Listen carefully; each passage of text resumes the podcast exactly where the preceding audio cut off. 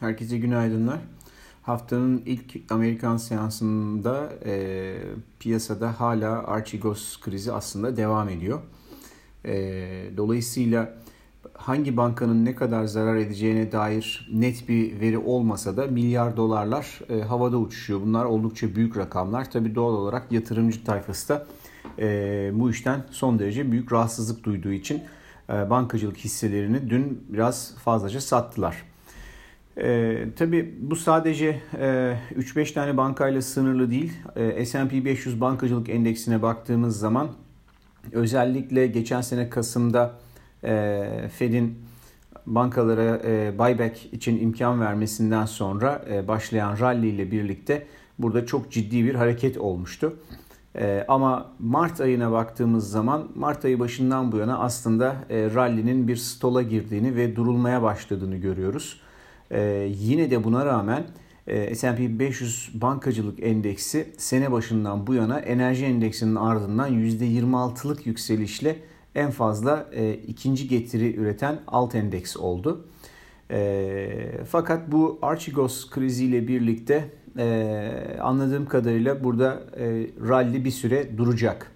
Hatta aslına bakarsanız e, bu gelişme e, rallideki e, duruş durma için, yavaşlama için tetik çeken olay oldu. Çünkü burada başka sebepler de var. Şöyle ki Bloomberg'in yaptığı bir çalışmaya göre e, 12 ay ileri fiyat kazanç oranı bankacılık sektöründe 13.8 seviyesine gelmiş. Bunun 5 yıllık ortalaması e, 11.8. Dolayısıyla burada belirgin bir aslında e, aşırı fiyatlama var. Biraz pahalılık almaya başlamış. Yine benzer şekilde 12 ay ileri e, piyasa değeri bölü defter değeri oranı e, 1.2'ye gelmiş. 5 yıllık ortalaması yine 1.11 civarında.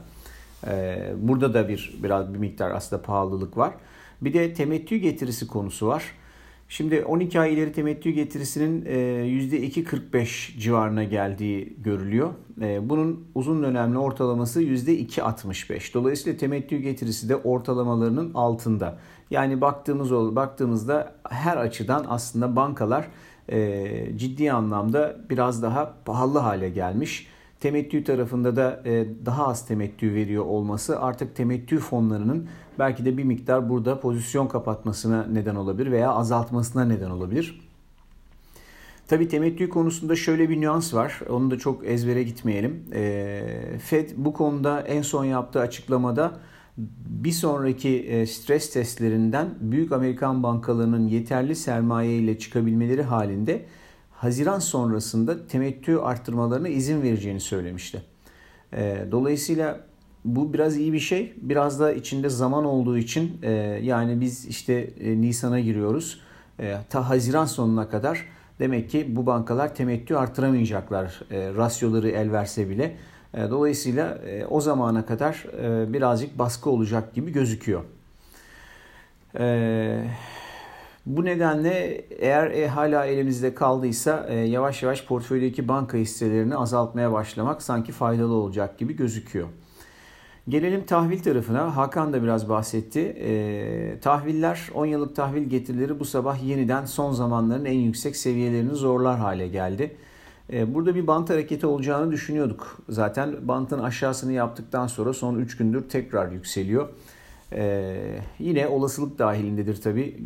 Daha çok güçlü bir olasılık değil hemen oraya gitmesi ama %2 seviyesine kadar uzanma şansı var. Bunu gözden kaçırmamak lazım. E, şeydeki tahvil getirisindeki bu yükseliş e, yani e, şey şöyle söyleyeyim tahvil getirisinin e, S&P 500 temettü verimine göre yukarıda kalmasına neden oldu. Artık öyle bir seviyelere geldi ki 1.45 e, S&P 500'ün temettüsü ortalama temettüsü. E, biz e, tahvilde e, neredeyse 1.80 civarındayız. E, dolayısıyla burada e, temettü peşinde koşan yatırımcıların artık yavaş yavaş e, oradan çıkıp belki de tekrar tahvile girme seviyelerine yaklaşmışız gibi gözüküyor. Bu bir anlamda hisse endeksleri için biraz negatif bir gelişme. Diğer yandan madalyonun öbür tarafında dolar için pozitif bir gelişme olarak düşünülmeli. Çünkü düşünülmeli. Çünkü üzerinde taşıdığı default getiri artık yükselmiş vaziyette. Tabii Kıymetli madenler tarafında da ne yazık ki e, reel getirinin yeniden yukarı dönmesine neden oluyor bu tahvil hareketi ve e, altın başta olmak üzere diğer kıymetli metaller üzerinde satış baskısına devam ediyor. E, burada bugünkü yazıda hem gümüş için hem de pariteler için birkaç tane grafik paylaştım. Daha önce paylaştığım grafiklerin güncel hallerini paylaştım. Bunlar özellikle gümüş işte 2 Mart'ta e, paylaştığım bir grafik e, potansiyel alım bölgesine geldi. Yani bu tabii tamamen teknik bir hareket olur buradan gelebilecek alım. Çünkü fundamental'da henüz bunu destekleyen hiçbir şey yok. Bunu unutmamak lazım. Yani hikaye aslında hala kıymetli madenler için bearish ama e, gümüşün geldiği yer itibariyle e, burası son karelerden bir tanesi e, boğalar için. Dolayısıyla buradan bir tepki gelme ihtimali var e, arzu edenler, risk almak isteyenler bunu değerlendirebilir. Altın tarafında ise 1720'nin altına kaymış olması e, boğalar için hiç iyi bir şey değil. Ve e, daha ay başındayken konuştuğumuz e, 1760-1670 kanalının alt bandının tekrar test edilme ihtimalini artıran bir durum. E, burada şöyle bir şey var, onu gözden kaçırmamamız lazım. Daha önce birçok bir kez ifade etmiştim, bir kez daha gündeme getireyim. Bir süredir özellikle vadeli kontratlar fon pozisyonları özet tablosu adlı raporumuzda paylaşıyorum. Amerika'da enflasyon beklendiği kadar hızlı gelmeyecek gibi gözüküyor. E, beklentiler güçlü ama gerçek veri o kadar hızlı e, gitmeyecek gibi gözüküyor. Yani Fed'in dediğine geliyor aslında iş.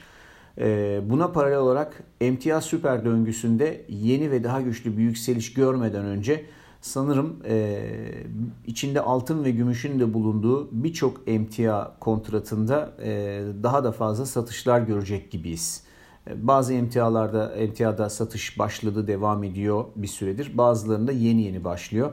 E, dolayısıyla henüz orada çok alım için süper zamanlarda değiliz gibi gözüküyor. Pariteler tarafında ise e, dolar endeksi 200 günlük hareketli ortalamanın üzerine attı ama yukarı yönlü işlem kanalının tepesine gelmiş vaziyette. Belki buralardan eğer 10 yıllık tahvil getirisi izin verirse yani yukarı doğru koşarak gitmezse belki buralardan dolar endeksinde ufak bir geri çekilme görülebilir. Ama bu sefer e, gerçekten sığ bir geri çekilme olması gerekiyor trendin sağlıklıca devamı için. E, çünkü 200 günlük hareketli ortalamaya kadar çekilmesi yeterli. Oraya oldukça yakın. Oradan tekrar yukarı doğru ralliye devam edeceğini düşünüyorum. Ee, eğer bu gerçekleşirse şeyde euro dolarda da yukarı doğru bir tepki hareketi gelebilir. Şöyle bir 1.19'a doğru uzanırsa oradan yeniden satışların rezüme olacağını e, devam edeceğini düşünüyorum. Ama her şart altında e, güçlü dolar teması devam edecek gibi gözüküyor. Bugünlük bu kadar. Herkese iyi seanslar.